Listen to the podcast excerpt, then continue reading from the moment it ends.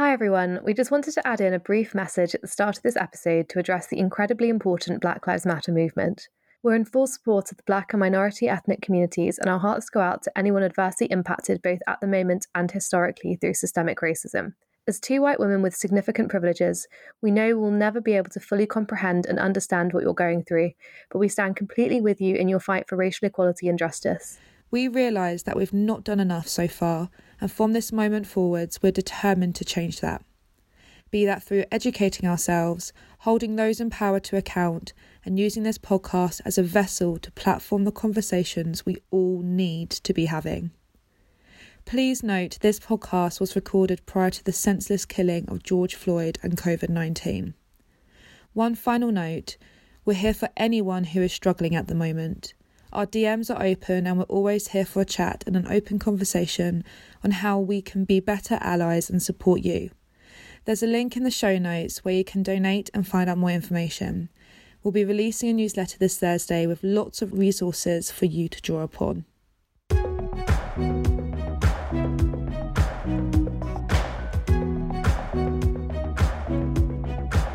Welcome to Grad Life by the Horns, the bi weekly podcast covering all things grad life, hosted by me, Becky Hills, and me, Sophie Scully.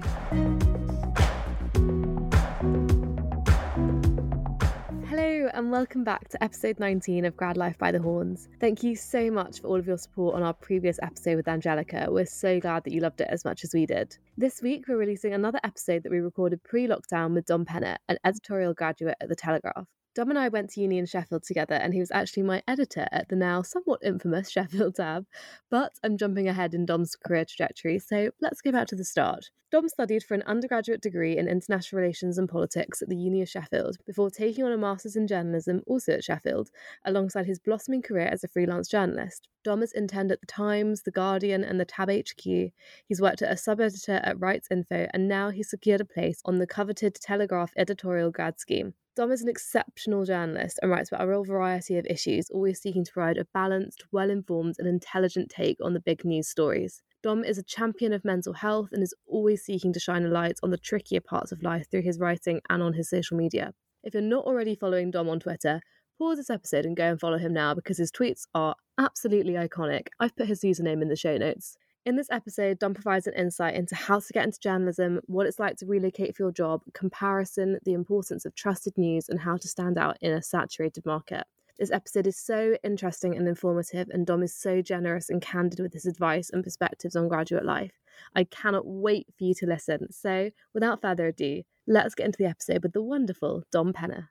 Hello, Dom. Hello, how are you? Good, good. How are you feeling today? I'm good. Thanks so much for inviting me on here. One of my No. favourite podcasts. Oh, we love to hear that. So, we begin every episode by asking you a couple of questions. The first of which is what's gone wrong this week? What's gone wrong? Well, one of my rather pretentious New Year's resolutions that I was never going to keep was go to the gym every week. That's gone wrong this week and every week. And the whole trying to be a bit more healthy thing, working within 100 yards of Victoria and Tortilla. Oh, God. I- I'm ah. just going there most days trying to pay for the tube with my Tortilla card. We've all been there. We've all Yeah, been there. definitely. I've done exactly the same, so I'm sure a lot of listeners have as well. And the next question is what's going on for you? What's happening in your life at the moment? just work, podcasting right this second, and right now at this time of recording, I'm on the sport desk, which is really fun. Oh, nice. So just making the best of that. Yeah, exactly. Yeah, you were at some like an event this week, weren't you, for sport? I don't. This is when I show that I know absolutely nothing about sport. But what exactly was the event this week? So this event was 60 years of the League Cup, which is one of the year-on-year football tournaments. The finals today, actually. Oh, so oh, nice. Man City and Aston Villa are battling it out while we sit in Big Street and talk about life. But yeah, this this was to commemorate 60 years of the League Cups. Uh, I never thought that my job would take me to Tower Bridge where I'd be drinking red wine with Emile Heskey and Shaun Wright Phillips. But oh wow, every day, every amazing. day is a different day. that's awesome. So when you when you say just work, you're really doing stuff like that. Yeah, most of us just work is go to the office, write a few emails, go home. I mean, that some days it really does vary. no two days are the same. I think a good place to start, Dom, with you actually is just to talk about you went to Sheffield Uni, I like did. Becky, and that's how you know each other. Yeah. If you just talk about what you studied, what you got up to at university for both your undergrad and your postgrad. So for my undergrad, I studied international relations and politics. I've always had quite a strong interest in current affairs, and looking back, I think that part of my politics choice was just a case of I knew I wanted to go to uni, get a degree, and it literally was what I was best at during A levels.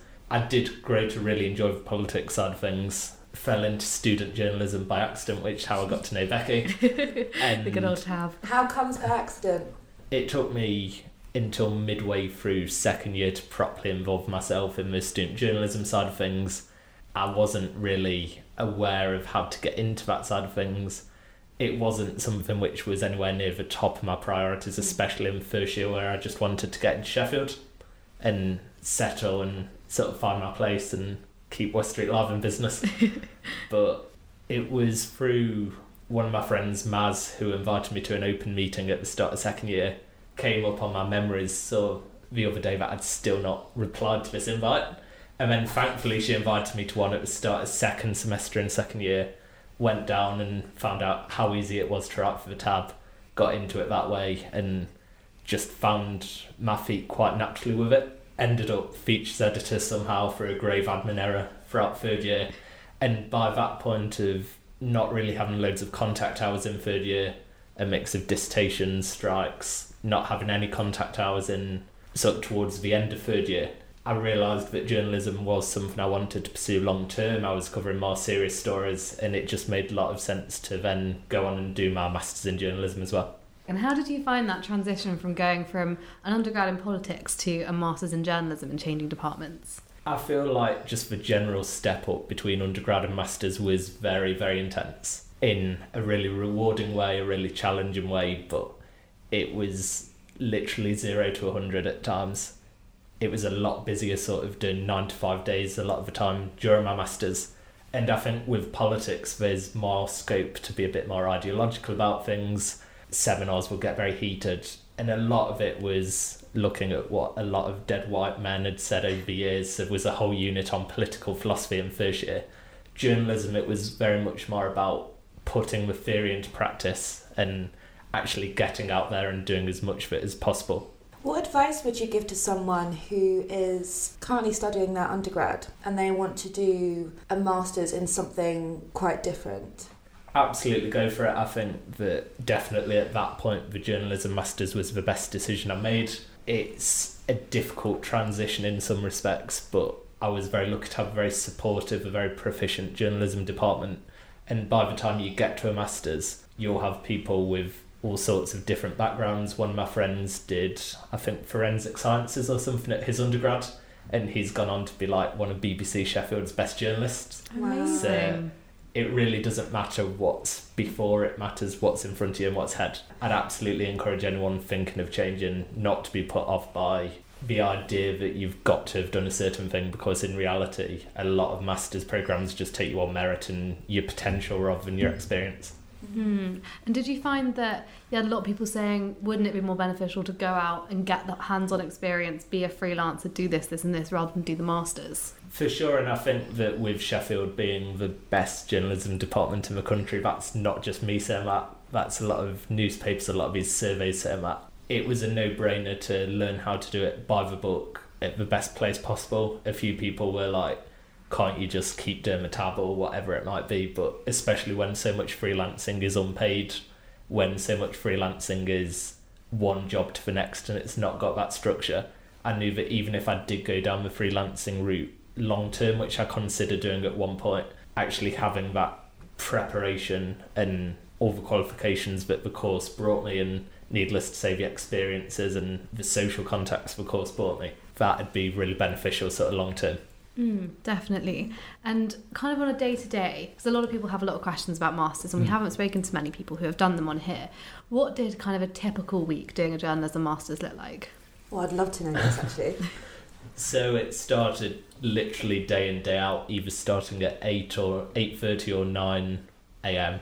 with an hour or an hour and a half on Monday of Tuesdays of shorthand, which basically boils down to hieroglyphs. It's very difficult to learn at first. It took me until May to get my 100 words a minute. The course started in September, so Oh God. it was really quite strenuous that side of it. But again, great skills for court reporting. It set me up really well for, especially when I'm doing more court-based stuff and news, the news side of things at the Telegraph further down the line.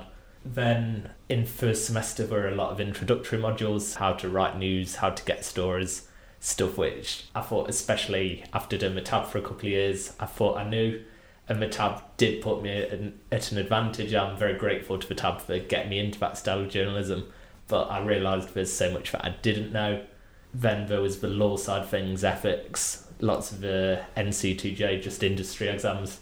There was a very rigorous structure to it, but that did help because it got us all where we needed to be basically.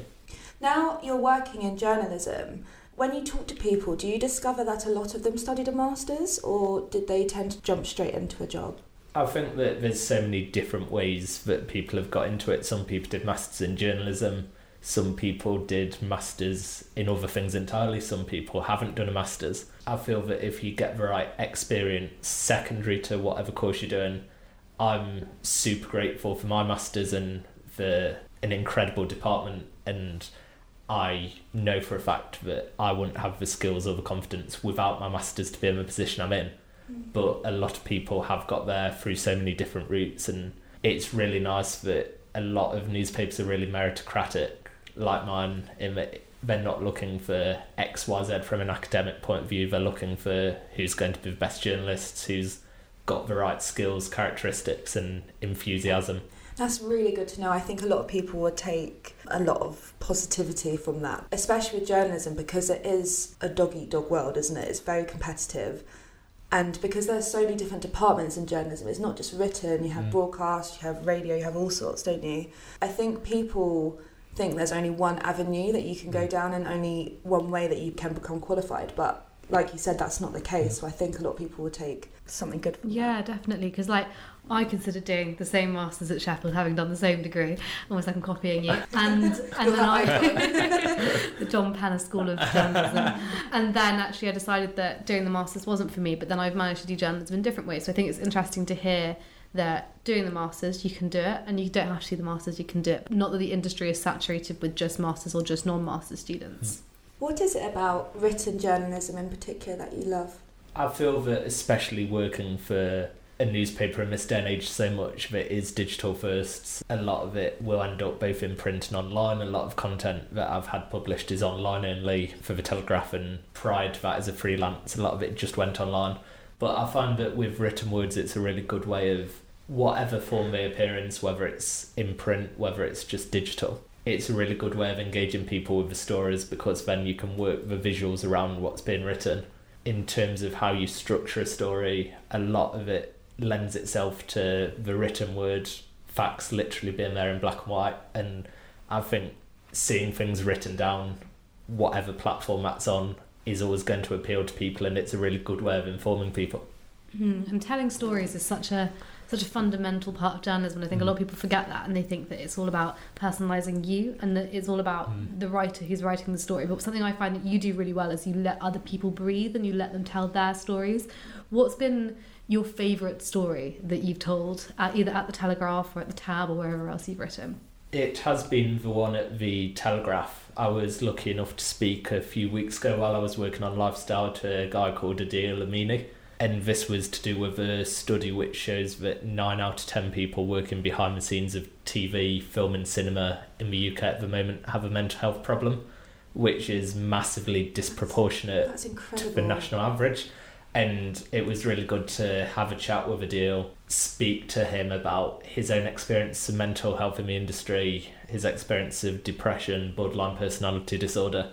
And I think it is so important, and I'm proud to work for a company that really encourages putting people at the centre of the story, first person human interest journalists, because I regard myself as a bit more of a messenger and the last thing I would ever want to do is become a story because I honestly don't believe that the grandstanding side of it, that this self-centered style of journalism, it might get some people blue ticks, it might make certain freelancers very popular, but for me the story is always the most important thing. Yeah, Mm. it's such a good mindset to have, isn't it? Definitely, because I think especially in the time of like we talk about this a lot, like the time of influences, and we kind of Mm. mentioned this beforehand. It does all become about like.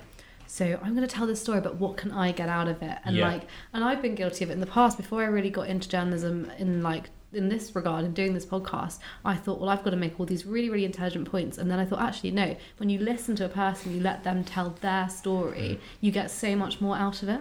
Hmm. Exactly, and when it's stuff like mental health in TV and film, which I went into that subject quite new, and I'm not better placed, obviously, to speak about that than someone who's spent the best part of their working life in TV and film. I'm not best placed to talk about getting working class kids into Oxbridge or a lot of various different topics where you really do, like you say, just have to let the person and the subject breathe and I do find it's really important, especially from raising awareness and connecting the reader to the story, to just try and remove yourself from that as much as possible. And I'm lucky to be in an amazing newsroom full of people who do exactly that. And we realise that the story is the most important thing over and above any personal ego. Hmm.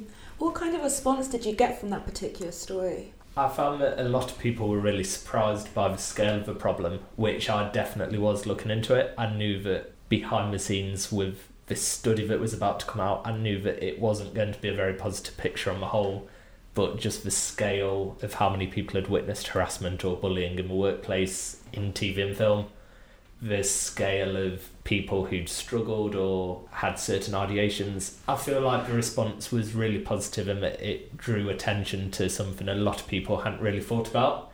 And we've had a lot of really important conversations as a society lately about the mental health of people in front of the camera, whether it's Jeremy Kyle, Love Island, we're finally starting to shine a light on that, which is too late in itself, but it still feels as though the production side of it and the people behind the scenes are still being overlooked. And again, it's a real honour to be working with the Telegraph in that they are more than happy to look at things from different angles. They're very happy to let me tell the stories that I feel need telling, obviously, in addition to the ones which are on the agenda, the ones which are a bit more newsy. Yeah. Mm. And is that something that's important to you, having that kind of activist style to your journalism? I try not to make it too activist in that I obviously want to affect positive change through my journalism. It's a difficult one as to whether a journalist can also be an activist. I will never, for example, put my own personal views into a story because I don't feel that the reader benefits from that. I don't feel I would benefit from that. I think that it's a case of just telling the story and then if it leads to activism, if it leads to positive change, great. But I don't feel that can be the be all and end all. It's important to stick to the trust and news side of things and sort of the facts in the first person as much as possible and then letting the reader make their own mind up about that and giving them the choice what they do after reading that story sort of thing. Yeah. What I would like to know as well is just to rewind a little bit. At university, not only were you a part of the TAB, but you were also the Mental Health Society? Yeah, Web and Publicity Officer at MHM. Yeah, which is awesome. Do you think doing both of those as extracurricular things at university drove your passion behind writing about the people and making the people the centre of your journalism? Absolutely, I think there's no value if I was just to write my personal opinions of what's going on in the world because everyone does that every day on Twitter and Facebook anyway. And especially the work I did with mental health matters, it made me a lot more attuned to the scale of the mental health crisis. And I would say it's a crisis in our country. It made me more concerned with people's stories, both at the individual level, which helps people to understand the scale of the problem at a wider level. It did help to be around like minded people and seeking to affect positive change there. And I will always cover mental health in a very objective way, in a way which, like I said, lets the reader decide rather than trying to preach at anyone about stuff like that. But it is good to gradually see more awareness of it. And I think in time we do need to move on beyond awareness to action properly being taken on this. Mm, definitely. And how, and if you're comfortable talking about this, how has your mental health been since graduating and moving to London, starting your job, that sort of thing? It's generally been good. I think that because the nature of my mental health, there's always going to be ups and downs. There's always going to be days where I feel especially more anxious or especially more low than other days. And that has happened arguably less so since moving to London, having an amazing job, and having a day to day structure, which has really helped, especially in the week. The fact I'm lucky enough to already have quite a lot of friends down here, so I think my biggest fear was being isolated, and that fear hasn't really come to pass most of the time. I feel like in the time between my finishing up my masters and then having four or five months start of a grad scheme, that was a bit of a weirder time, a bit of a more isolated time at points, and not really having a regular structure, not actually going into work while I was freelancing. It's interesting you talk about isolation actually because a common theme that we have with people we talk about is the theme of loneliness and the mm. fear of loneliness after you graduate. So, do you think that having that structure and having that job to look forward to was the reason why your mental health has been good since you graduated? I'd say so, and the fact that as well, I've been lucky at work in terms of friends and family, and a lot of them aren't physically close to me anymore. With Derby being quite a long way away from London, a lot of my best friends being scattered all over the country doing the amazing journalism and jobs that they're doing. I feel like having that support network's really helped in addition to the structure but I've got an amazing job where I can wake up every morning and look forward to going to work knowing it's going to be a slightly different day to yesterday, knowing that I'm working at what I see as the best newspaper going on a national basis. And it can be difficult, there are difficult days, and I feel like I struggled so much at times with my work life balance during my masters. That's something I've had to make a really conscious effort to try and adjust to. And mm. Again, it's helped having an amazing employer which is very understanding about mental health stuff. Mm. It makes such a difference, doesn't it? Yeah, and touching there on your grad job, do you want to explain to us what it's like being an editorial graduate at the Telegraph? It's, again, in my opinion, obviously, but it's absolutely fantastic. It's a great newspaper with a great tradition of delivering trusted news to people, built around the values of opportunity, freedom, and enjoyment as well. There's a real culture of enjoying what we do, making sure that the readers enjoy our product, which is great. In terms of what it's like being an editorial grad, we've gone through the training phase. We're currently on desk rotations. I've done lifestyle, I'm currently on sport, got news and business to look forward to as well and then as of next month they're sending me on loan to the Liverpool Echo for three months, which is going to be really exciting.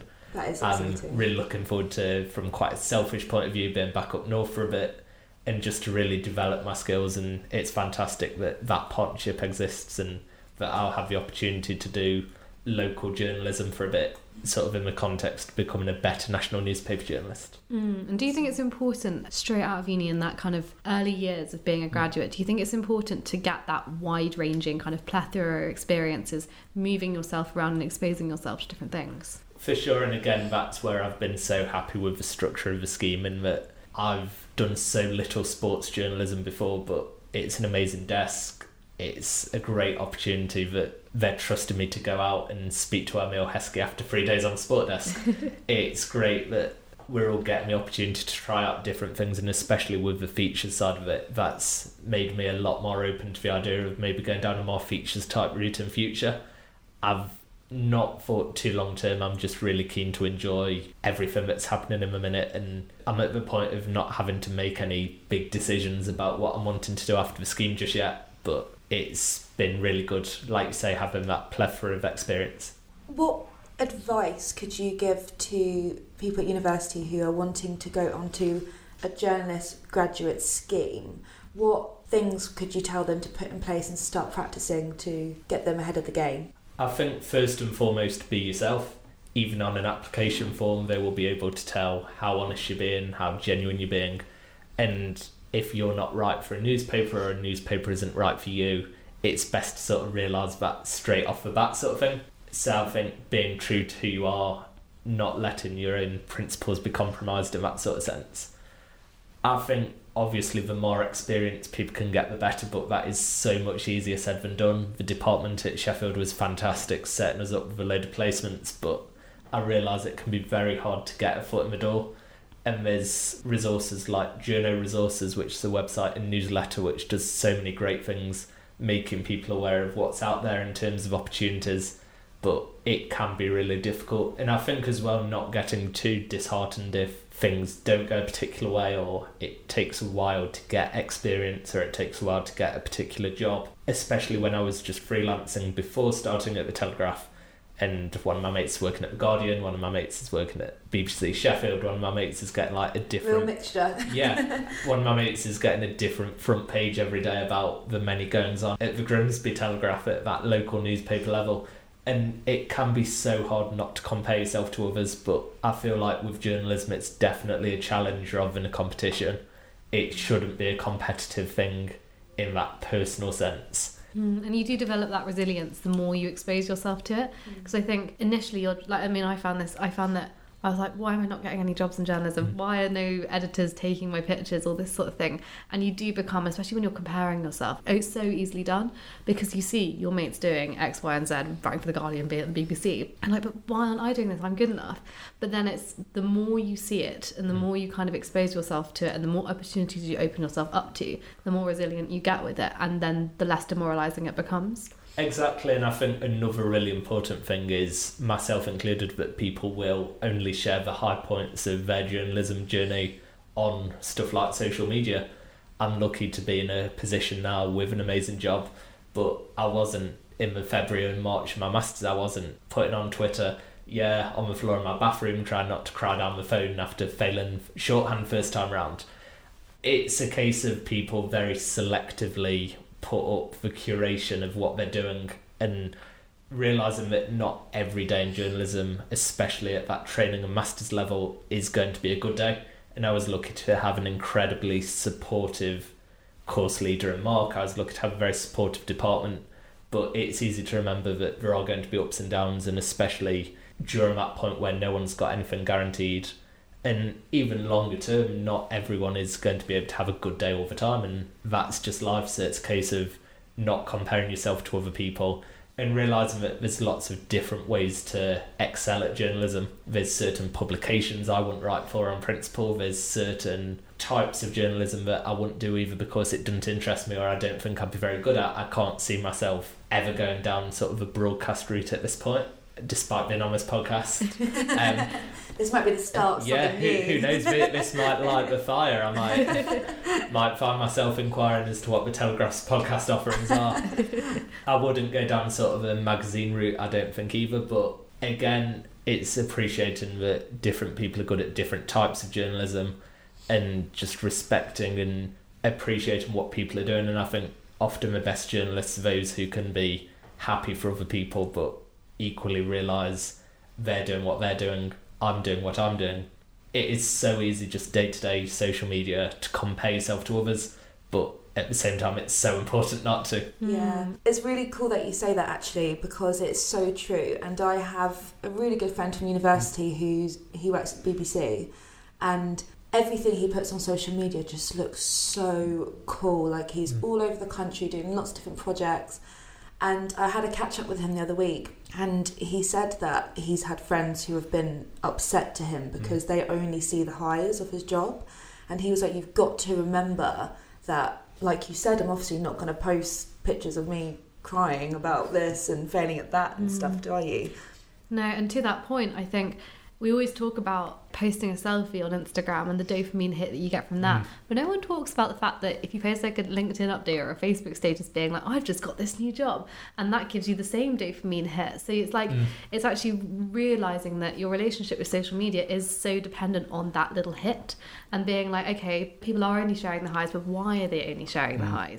Why are people only sharing the highs? I feel like it is important that people do back themselves, that people are proud of what they achieve for obvious reasons, and that they don't refrain from sharing the things. But again, it's a case of perspective, and that's a really good point, Becky, about the Facebook and LinkedIn side and how it might give you a more mature, professional type of dopamine hit, but it's very much the same. You watch those triple figure likes and comments start Oh, piling yeah. up, and that's a very good feeling at that time, but equally, it doesn't change the day to day. It doesn't have an effect beyond that instant gratification, really. Mm. What would you say your relationship is like with social media? Because, if I may say, you're quite big on Twitter, aren't you? You're very active on Twitter. What would you say your relationship with social media is like? I'd honestly put my head above the parapet and say that I don't have a particularly healthy relationship with social media. I think Twitter can be great for a lot of what we've just discussed. It's a fantastic way to share stories, share other people's stories as well, reach out to people, connect. And it's great to see the Telegraph reaching people through all these amazing different platforms Twitter, Facebook, Snapchat. It's such an important part of how journalism works. And in that respect, and then through Messenger, Insta, keeping on top of what people are doing with their lives, that's fantastic. And I definitely do enjoy my use of Twitter for certain things. I enjoy being able to keep in touch with, say, relatives the other side of the world at the push of a button. But I think there are so many downsides to social media, and it's something I'm thinking a lot about at the minute. That we just instinctively react to things, and that's something which I'm trying to do a bit less. I'm making a point of not getting dragged into any political arguments on social media because it's like shouting at a brick wall no one with these strong opinions to spend their days arguing on Twitter or Facebook. They're not going to change their minds. They're not going to change other people's minds. They're just trying to convince themselves and other people that they're right. And I think just as well, social media normalizes a lot of behavior which isn't actually normal or healthy.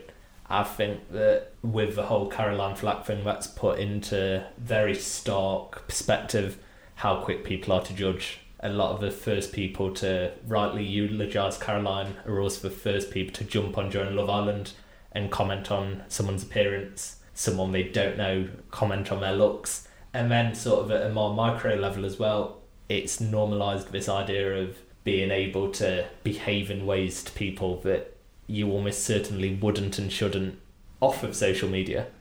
I mean, we've all been there at both sides of the whole ghosting thing, and it might give you a sense of satisfaction, but equally, what does that achieve other than making the other person think, what have I done? Why am I not good enough? And social media just becomes this accelerant for a lot of really unhealthy habits, and I've definitely been guilty of certain stuff like that in the past. There's so many downsides to it, and it's again not just what you see on people's Instagrams posting once or twice a week, the best bit of their week.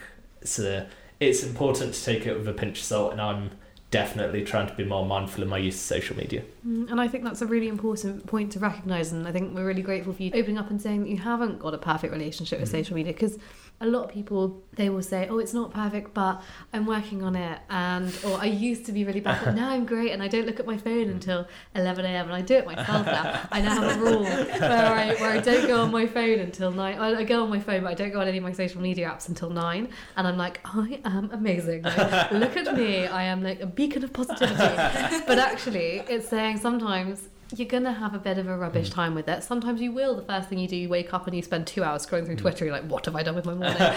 but I think it's really important to recognise that not everyone has got a mm. perfect relationship with social media. But as long as you're cognizant of it, as you are, mm. I think that's really really valuable to people to hear and i think actually the more open we are about it and the more transparent we are about the fact that no one's really got a perfect relationship with social media because it is such a new thing the better we will all become Exactly, and literally any tips on not going on my phone before 9am are very, very welcome.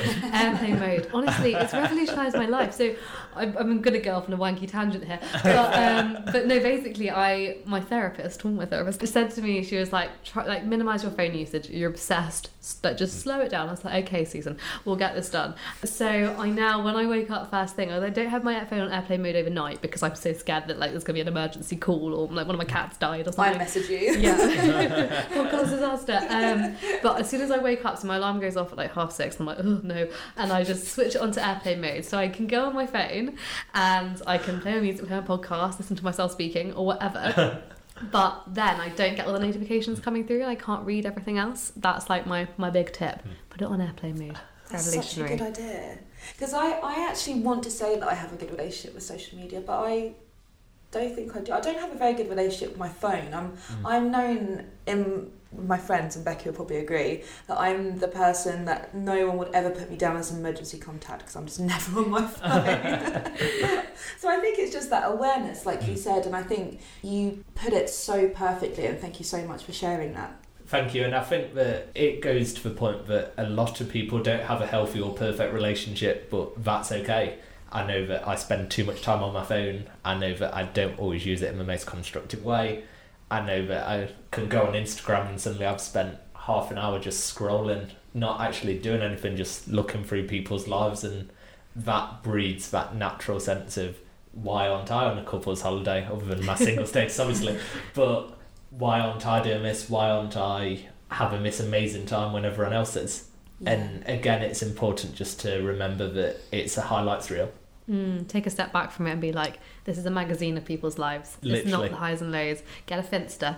See it on their Finsta. Yeah, that's um. I saw something somewhere because obviously, like um, Snapchat, it's it's not used as much as it used to be, is it? Mm. But they say that Instagram is what people want you to see, Snapchat is behind the scenes, and Twitter is the everyday. Or something. That was, that was quite a funny yeah, quote. it's like people say on Twitter, they're like, here's my Instagram self, here's my Twitter self. yeah, it's so true though, isn't it? Mm. In the current landscape, how would you say social media and journalism intertwines? I think again there's a lot of positives and negatives. I think it's an amazing way to be able to reach so many people with the really positive journalism that the Telegraph's doing. Like on Snapchat, we reach so many people who we wouldn't reach otherwise. On Facebook and Twitter, it's great to be able to get those conversations going about all these important issues. So I think as a means of distributing trusted news, it's fantastic. Equally, there's the flip side of especially platforms like Twitter, you get a lot of journalists, and again, I've been guilty of it before being at the Telegraph, like especially when I was at the Tab. A lot of journalists making it like, oh, I've gone out and got this story, I've gone out and done this, this, and this, and it naturally centres the person at times on social media rather than the actual story. I think just the side with trolling, I know a lot of my friends have got quite a lot of abuse for some of their journalism at both local and national papers, which is I just honestly don't get why people act like that towards people who are just trying to do their jobs, live their lives. So I think again there's a massive positive and negative side to it. I'm quite glad that journalism on the whole is gradually moving beyond the clickbait economy. Mm. Especially what we do at the Telegraph, it is about trusted news, it's about making sure that we keep people's attention and that we do want people obviously to click on the stories but we want to inform we want to entertain. I feel like there are still sites which do the opposite of that. Like i think there's certain publications which don't necessarily do themselves or the image of journalism any favours on social media. Talking about social media from a positive level, how do you use social media to find stories? TweetDeck, especially during my masters, was just a godsend. You can create curated lists of users. I feel as well just seeing what people are tweeting about, what people are searching for, what's trending on a social media platform can be a really good way in, especially if it's something everyone's talking about. It's obviously then important to move that conversation on to educate people about it and to tell the story from a different angle. Journalism is jumping on the trends and what's big, and Mm. because you're informing people of what's going on, obviously. But especially at our age, there are a lot of people who have blogs and trying to get into the journalism landscape by doing all this stuff. And you know, obviously Becky and I have a podcast, so you can count that as well. But in that sense, how can you stand out from the crowd when you're writing stuff that a lot of other people are talking about? That's the question every newspaper brand is rightly increasingly having to answer. And for me, it just comes down to the quality of journalism and trying to think about things in different ways, people's first person experiences. So, when everyone was talking about Meghan and Harry, for example, Camilla Tominey, who's one of our associate editors, did a fantastic job of drilling down using her personal contacts and connections there to bring people aside side the story that they wouldn't have otherwise read. I feel like a lot of our columnists are really fantastic at bringing their own perspectives and their own personal views to a story. So Madeline Grant did a fantastic piece on what it's like going to church as an atheist, and she's just found that sense of community. And millions of people still going to church every Sunday, but that's a completely new and positive angle on that issue.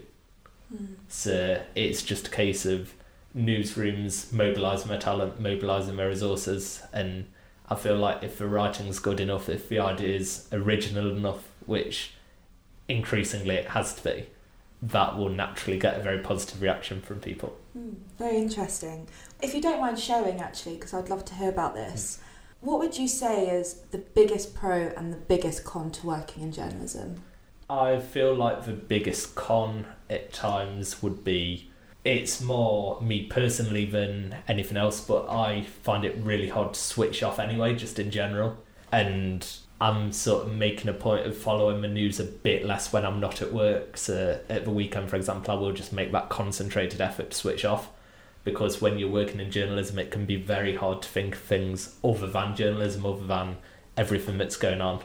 I think the biggest pro is being able to work in the most exciting industry going it's being able to work with an abundance of incredibly talented people and educate people on stuff they don't know, let people know about stuff that's happening that they didn't know about. Yeah, it's just a really positive force for good in society, and it's great to be able to play a small part in letting people know what's going on, bringing new perspectives to things.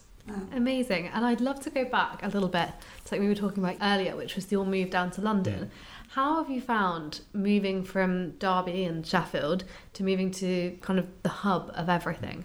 It has taken me so long to get used to the idea of paying upwards of £5 for a pint. I think that's been the most instant shock. That's cheap, I think, as well. yeah, I went for four pints with a colleague the other week, checked my bank statement the next day, twenty four sixty. Jeez. Yeah, so it definitely has been a shock with the cost of living, with just how generally busy everything is as well, which I have got used to, but definitely compared to Sheffield, which you can walk 30 minutes from a station and you can get basically anywhere.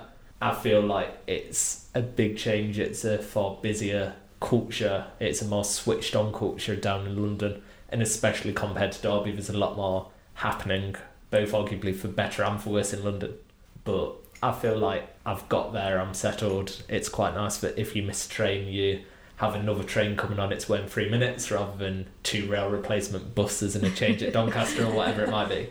So I bet you're looking forward to going out to Liverpool then because you get that kind of northern feel back again. yes, for sure. It'll be really good to be in Liverpool at what's going to be such an exciting time for Liverpool as a city, the Premier League. Mm. Hopefully coming back to Liverpool after all these years after yesterday's 3 0 loss to Watford. I'm less sure that's going to happen. Oh, yeah. I, I don't want to be a bad omen. I don't want to rock up at Liverpool and suddenly get Sergio Aguero sealing up the tide for City again. Headline in the Telegraph Dom Penna ruins Liverpool. yeah, I'll, such I'll try my best not to. don't want to make myself a story better. yeah. I know it's difficult to ask, obviously, because you're going through so many different rotations within journalism. But where would you like to see yourself in, in 10 years? I feel like for the time being, especially, I'd have every confidence that I will be at the Telegraph. It's an amazing place to work. It's a very liberating place to work where they give me a lot of trust. They give me a lot of resource to write about what I'd like to write about, do what I'd like to do. So it'd be really good to hold some form of position still at the Telegraph 10 years down the line. As to what I'll be doing then, I'm honestly not sure because features has definitely been a bit of a curveball working on that more lifestyle thing for the first time in a meaningful sense because so much of my masters was news driven. I just really got into the habit of appreciating the news side of it. But I feel like there really is something to telling people's stories in a longer form, a more considered form, where you've got the luxury of a few days to write a story rather than when something breaks, you've got to be first to cover it. Hmm, and what are you working on at the moment? Can you tell us anything about stories you're researching for? At the moment, it literally is just the day to day. So I feel that with sport, a lot of the time on my desk is obviously going to be focusing on stuff like the coronavirus in the next couple of weeks for the events being cancelled. A lot of it is just depending what's going on in the world of sport. So the Six Nations, there's obviously going to be a lot of League Cup aftermath tomorrow.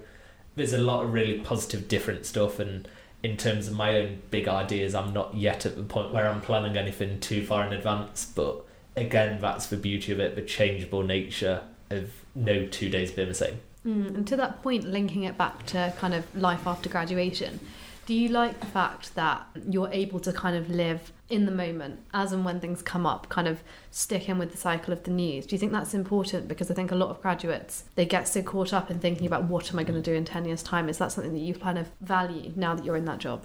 Yeah, for sure, and I don't feel like there's any big pressure, especially at this point, to think too far into the future. It's always good to have one eye on my personal ambitions, on stuff I'd personally want to achieve further down the line. But I think with how fast my life's changed in the last year or two, I never expected a role like this. I never expected maybe to be living in London so soon, working at a national. And it's all stuff I'm just really grateful for. So it's a case of I had no idea my life was going to be like this two years ago. I've got no idea, to be honest, what my life's going to be like in two years' time in so many respects. So it is nice to be able to just appreciate and enjoy what I'm doing at the minute while trying to keep one eye on the future when I can. Yeah, it's good you say that because I love asking people where they see themselves being in 10 years' time. Mm. But I also do kind of catch myself because we need to kind of stop worrying about where we're going and appreciate what we're doing at the time, uh, in this moment. Exactly, it does come back to the whole living in the moment thing, and you can't go into a career like journalism without some idea of where you'd like to end up, what you'd like to end up doing.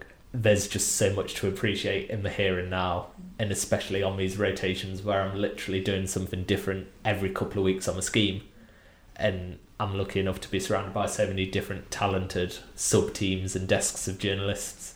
So it's just what I can learn day to day, week to week, and especially when I'm in Liverpool, it'll just be really good to focus on a different story or two every day there, Mm. rather than thinking too far ahead and overwhelming myself about the large picture of what I might be doing in five, ten years' time. Yeah, and I think that links in quite nicely to the final question we ask is that, Dom, how are you going to continue to grad life by the horns?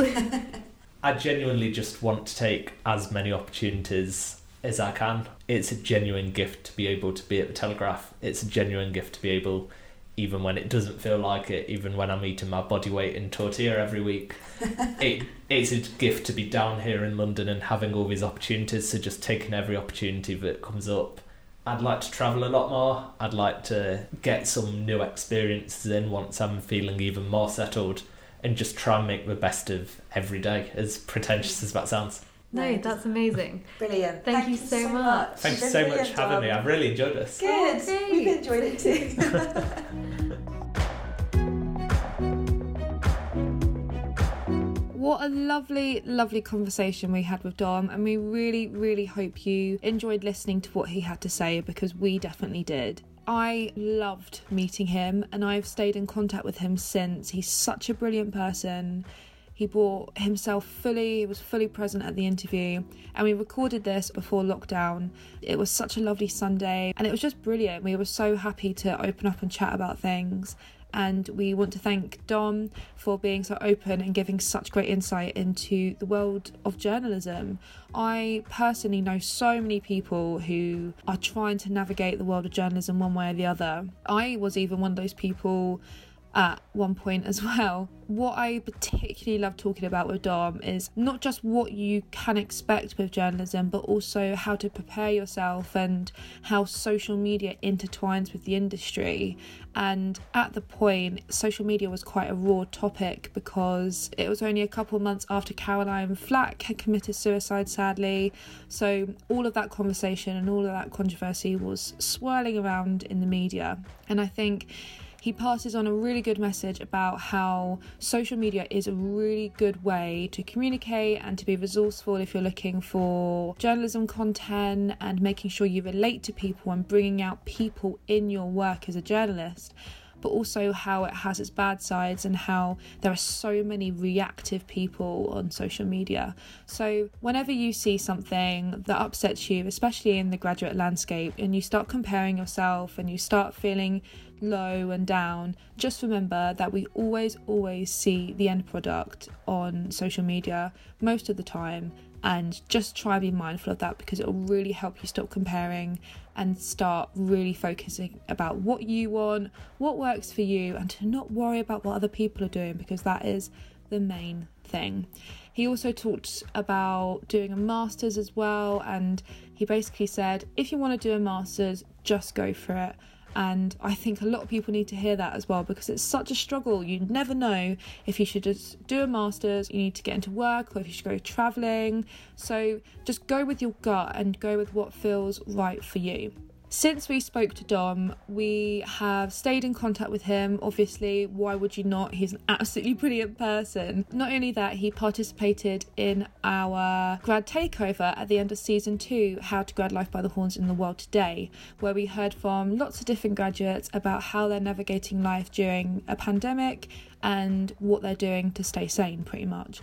And Dom opens up about how he's relocated back to Derby, working from home. So we highly recommend you give that a listen as well if you haven't already. Hopefully, you will be able to resonate one way or the other as well. To bring that all to a close, Please follow us on Instagram at GradLife by the Horns and on Twitter at GradLifeBTH.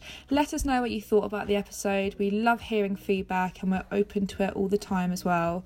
If you are listening on Apple Podcasts, give us a rating, give us a review. We would really, really appreciate it. Thank you so much, guys, and we will be back in two weeks' time. Bye.